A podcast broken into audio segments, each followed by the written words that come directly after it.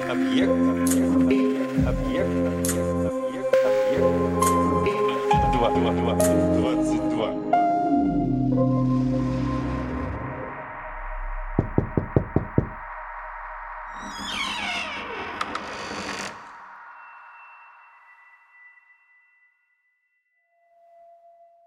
Кто первый изрек, что фортуна слепа, понимал больше, чем маэстро Ланса, много рассуждавший на эту тему.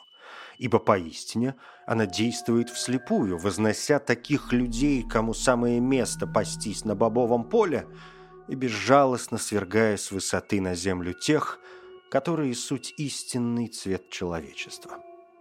Об этом я и предлагаю вам сейчас послушать. Рассказывают, что жила некогда в селении Марильяну одна добрая женщина по имени Мазелла, которая, кроме семи уже взрослых девок-замухрышек, длинных как жерди, имела сына.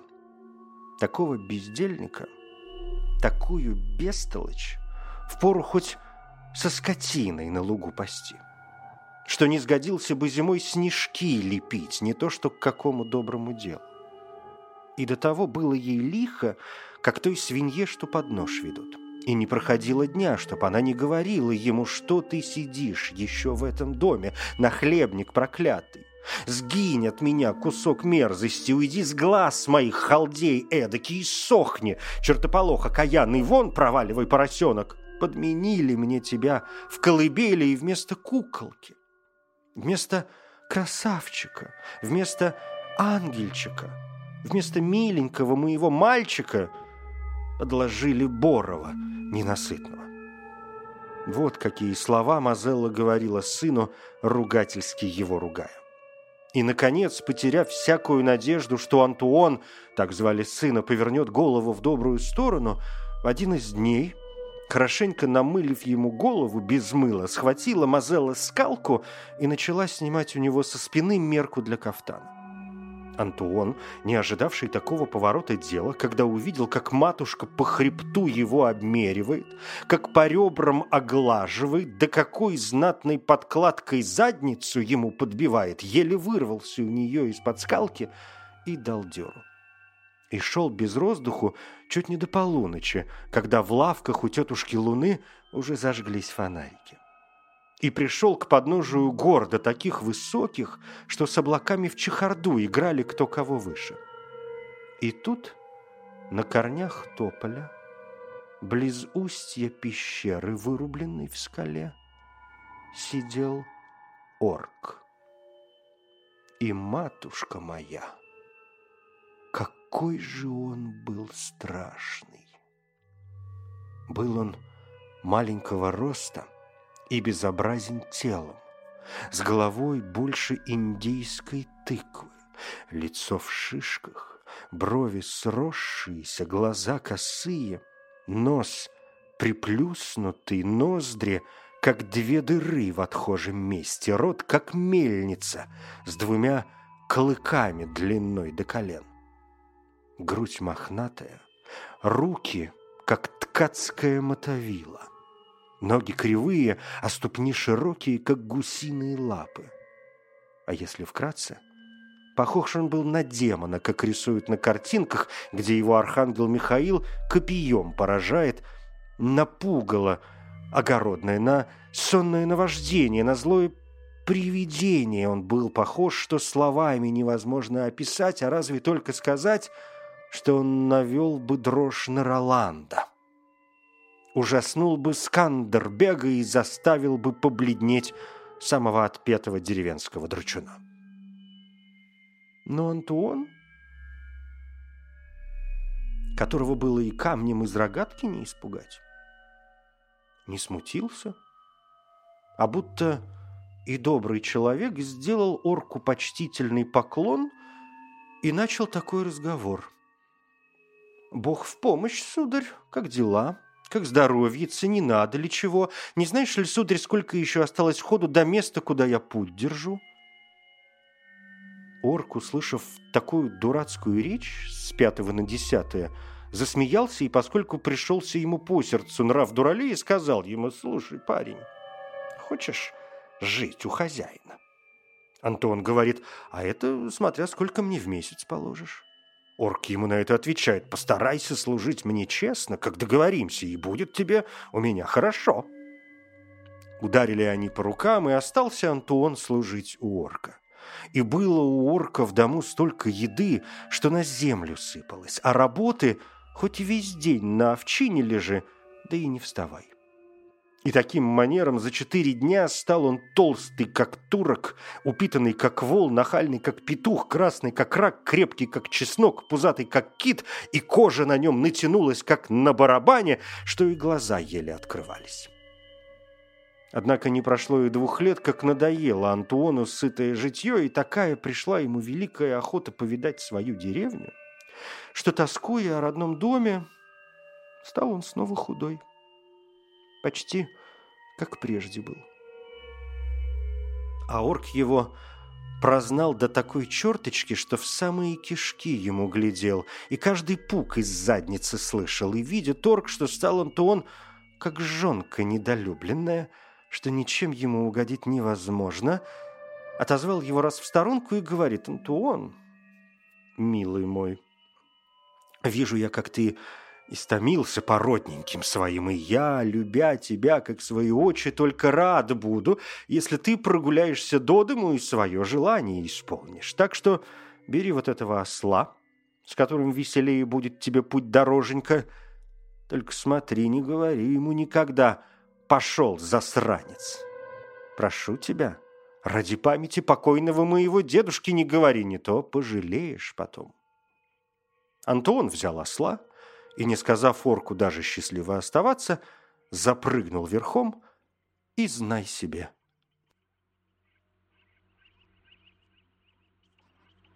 Не проехав и сотни шагов, Антон слез со сла и говорит ему «Пошел, засранец». И рта еще не успел он закрыть, как ослик стал из заднего места испражнять жемчуга, рубины, изумруды, сапфиры и алмазы, каждый величиной с орех. Антон так и застыл с раскрытым ртом, глядя на столь прекрасные какашки, великолепные говняшки, на понос сей драгоценнейший, а потом, с великим ликованием наполнив переметную сумму всеми этими радостями, снова забрался ослу на круп и, вложив ему ногами прыти, поспешил к ближайшей гостинице.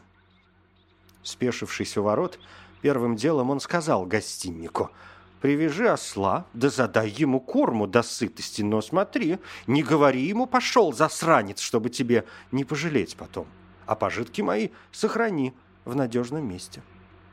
Гостинник, что был четырех благородных искусств мастер, салака бывалая, в четырех портах плавала, в пяти бочках просолилась кишок до мозгов проходимец — Услышав столь странное предостережение и увидев такие игрушки, что стоили немалых тысяч, решил разузнать, какую же имеют силу эти слова.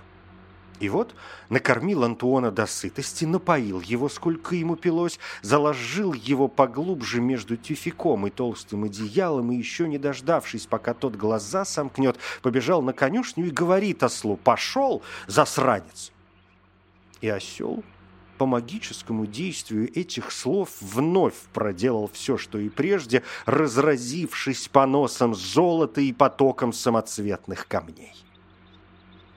Увидев сие драгоценное испражнение, гостинник решил подменить осла – и обдурить деревенского невежу Антуона, не считая за труд пыль в глаза пустить, вокруг пальца обвести, обдурить, облапошить, надуть, в мешок посадить и показать светлячка вместо фонаря этому глупому Борову, хаму, болвану, барану, раз уж тот к нему в руки попал. И на рассвете, когда хозяюшка Аврора вышла вылить ночной горшок своего старика Тритона, полный красного песку, в восточное окошко, Проснулся наш Антуон, час глаза кулаком протирал, с полчаса подтягивался, разов шестьдесят то зевнул, то пукнул, вроде бы как сам с собой беседуя. Потом позвал хозяина и говорит ему, «Поди-ка сюда, дружище, вовремя платить, долго дружить. Нам дружба, а кошелькам война. Давай сюда счет, расплачусь, не обижу». Хорошо, коли так, говорит хозяин. Столько за хлеб, столько за венцо, то за похлебку, это за мясо, пять за стойло, десять за кровать, чтоб помягче лежать, а пятнадцать, чтоб тебе добрый час пожелать. Вытянул Антуон свои денежки и, взяв ослика подменного до сумку с камнями, годными только мешки стирать, вместо тех, что впору в перстни вставлять, потрусил верхом к родному селению и только коснувшись ногою порога, заголосил, будто крапивой ошпаренный, «Беги сюда! Мамочка, беги скорее! О, как мы богаты теперь! Полотенце расстилай, просто не разворачивай, покрывало раскидывай! О, какие сейчас сокровища увидишь!» И матушка, с великой радостью открывший сундук, стала оттуда вытягивать приданное, что дочкам берегла простыни тонкие, что как дунешь, так полетят. Скатерти, душистым мылом благоухающие, покрывало цветов столь ярких, что в глазах рябило, и теми весь двор устелило. Завел Антуон во двор осла — и давай напевать сладким голосом «Пошел, засранец, пошел, засранец». Но что поделать, если этот «пошел, засранец» осел оценил не более высоко, чем некогда иной осел звуки лиры? Во всяком случае, повторив и трижды, и четырежды, Антон не добился никакого успеха. И тогда схватив толстую дубину, стал лупить невинную скотину и так бил, и так колотил, что, наконец, несчастное животное не вытерпело и наложило на белейшие матушкины простыни хорошенькую желтую плюху. Увидела бедная Мазелла — как на то самое, в чем она полагала единственную надежду выбраться из бедности, осел навалил столь много богатства, что весь дом ее наполнился зловонием. Схватила она палку и, не дав Антону времени открыть сумку и показать ей золото и камни самоцветные, отдубасила его от всего материнского сердца. А тот? Шапку в охапку, да и вон со двора, и побежал, что было духу, обратно к орку. Орк, видя, что Антон приближается, словно не по земле идя, а по воздуху летя, и от своей волшебной силы зная, что и как с ним приключилось, стал хорошенько кислым соусом его поливать да поперчивать за то, что дал он гостиннику так над собою надсмеяться и называл его отбросом Божьего творения. Матушка моя, и вымолвить-то страшно. И мешком пустым, и петухом бесхвостым, и сараем гнилым, и корягой кривой, и поросенком неблагодарным, и тупицию, и пустомелию, и простофилию, что взамен осла, срущего драгоценностями, позволил подсунуть себе скотину, приносящую лишь обычные шарики ослиной моцареллы. И Антуон, проглотив эту пилюлю, поклялся, что никогда больше не позволит обхитрить и надсмеяться над собою ни одной живой. Однако через год опять обуяла его та же самая головная боль, и стал он изнывать от желания увидеть родимую матушку и сестер-голубушек. Орк, что был лицом ужасен, а сердцем прекрасен, отпустил его, а на прощание подарил ему красивую скатерку, говоря так «Отнеси ее матушке». Только предупреждаю тебя, не будь такой осел, как с тем ослом, что подарил я тебе в прошлый раз. И пока не придешь к себе в дом, не говори «развернись, скатерка» и «свернись, скатерка». А иначе, коль опять с тобой приключится беда, сам будешь виноват. Ну а теперь в добрый час. Ступай, да возвращайся поскорее. Ну, пошагал Антон к дому и, лишь немного отойдя от орковой пещеры, положил скатерку на землю и сказал «Развернись, скатерка». И она тут же развернулась, и увидел он на ней много всякого добра, всякие товары роскошные, всякие штуки галантные, что у знатных господ в домах, и все вещи такой красоты – что глазам не поверишь. И быстро Антуон говорит «свернись, скатерка», и скатерка свернулась, и все вещи скрылись внутри. Подхватил ее Антуон под мышку и прямиком к прежней гостинице. Пришел и говорит гостиннику «возьми и сбереги мне эту скатерку». Только смотри, не говори, и развернись, скатерка, и свернись, скатерка. Ну а тот? Он ведь был кусок трижды на огне поджаренный. Он и отвечает ему, будь спокоен, все сделает, как надо. И задав ему хорошенько покушать и напоив его так, что впору хоть обезьяну за хвост ловить, уложил его спать. Потом взял скатерку и произнес эти самые слова. И скатерка раскрылась, и столько оказалось на ней дорогих вещей, что ни в сказке сказать, ни пером описать. Тогда гостиник спрятал скатерку, а взамен подложил Антуону другую, по всему похожую. Антуон, поднявшись утром, взял подменную скатерку, пустился в путь и вскоре, дойдя до дому, кричит матушке, «Теперь-то мы уж точно прогоним бедность со двора, любезная матушка! Не придется тебе больше тряпки перебирать, дырки латать, да лоскутья сшивать!» С этими словами положил он скатерку на землю и сказал, «Развернись, скатерка!» Но хоть бы он с утра до ночи эти слова повторял, только бы время потерял, ибо не мог получить от скатерки ни крошки, ни соломинки. Видя, что дело идет против шерсти, говорит Антуон матушке, «По делам мне, дураку, опять меня гостиник вокруг пальца обвел. Ну, однако мы стоим один другого, найду и я на него управу. Лучше бы ему на свет вовсе не родиться, лучше бы его телега колесом переехала». Да пусть в моем дому самая лучшая вещь пропадет, если я, когда приду спросить с него за осла и за сокровища, не перебью ему в гостинице все чашки и плошки на мелкие кусочки. Как услышала матушка новую ослинную историю, развела хорошенько огонь в очаге и говорит Антуону. «Сдохни, сломи себе шею, сыночек проклятый. Чтоб тебе хребет по позвоночку рассыпали и не собрали. Вон катись с моего порога. Лучше бы мне кишки мои показали и обратно не вложили. Лучше бы меня грыжа загрызла или зоб задушил, когда ты у меня между ног пролезал. Сгинь отсюда сей же миг. И пусть дом этот жжет тебе пятки, как огонь. Вытрясла уж я тебя из своих пеленок и не считай меня больше за ту дуру, что высрала тебя на белый свет. Несчастный Антуон, видя такую жаркую молнию, не стал дожидаться грома и пустился на утек, будто стибрил мыло кусок, только пятки сверкнули. Побежал снова к орку. Орк, увидев, что он явился, не запылился, до лица на нем нету, сразу понял, что к чему, и сыграл Антуону звонкую сонату на Чембала, сказав ему так. «Уж не знаю, что меня удерживает засветить тебе под глазом добрый фонарь, раззява ты эдакая.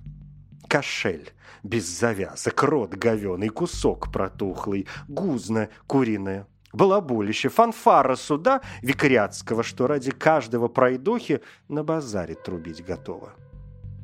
Ох, вот бы тебе выблевать все кишки изнутри, а вось тогда и горох повысыпался бы из дурной твоей башки.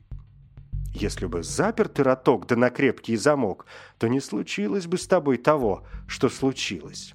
Но у тебя рот, как ветряная мельница — и промолол ты впустую все счастье, что само тебе в руки пришло. Антуон, обруганный по делам, зажал хвост между коленок и молча внимал сей музыке.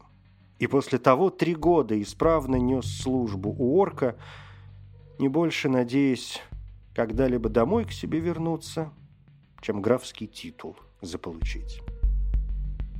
Но время прошло, и опять его залихорадило. Пришел ему каприз прогуляться до дому, и стал он опять у орка отпрашиваться. И орк, устав от его нытья, рад был его отпустить.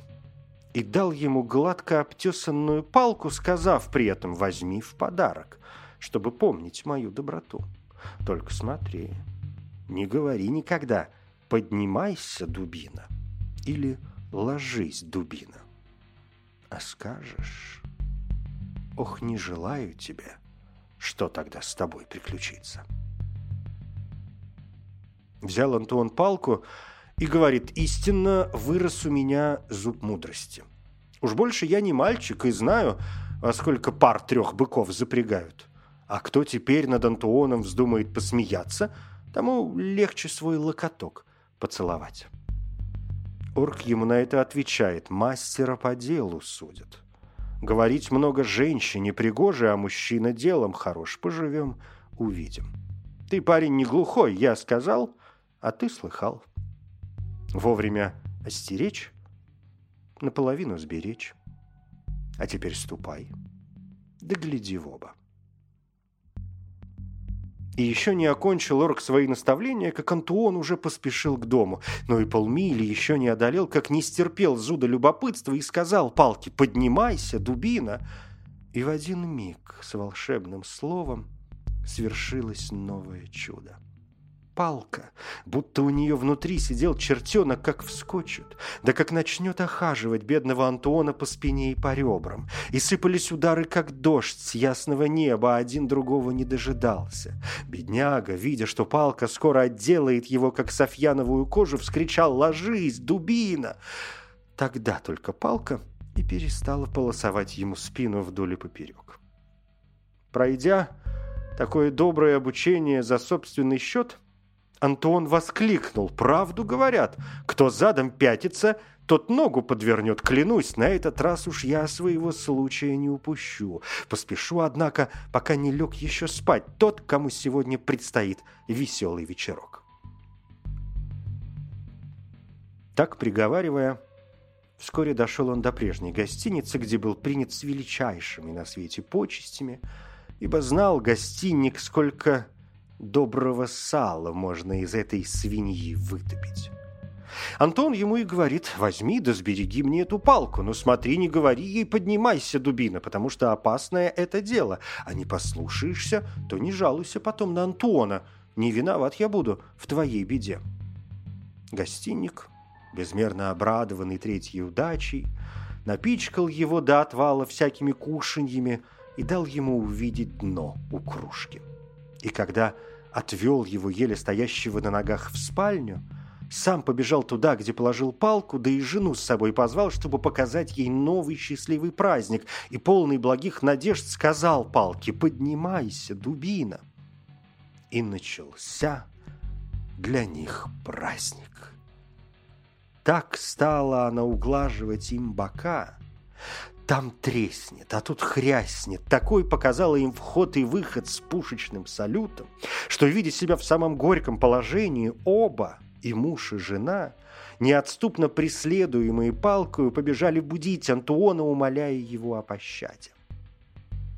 Антуон, видя, что все вышло как задумано, и макаронина легла, как ей подобает, к сыру, а капустный кочешок к салу, говорит, «Не дождетесь вы пощады так и помрете под палкой, коль все мое обратно не вернете.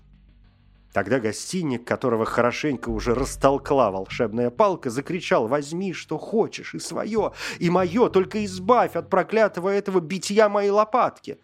И чтобы удостоверить Антуона, выдал ему тут же все, что увел у него обманом. Заполучив то в руки, Антон приказал «Ложись, дубина!» И она приземлилась и спокойно легла в сторонке. Взяв осла и все прочее, пошел Антуон к матушке домой. И здесь, проведя королевский турнир с задницей осла и успешно испытав действие скатерки, собрал немало добра, выдал замуж сестриц и обеспечил матушку, чем подтвердил верность сказанного. Малому да глупому Бог помогает.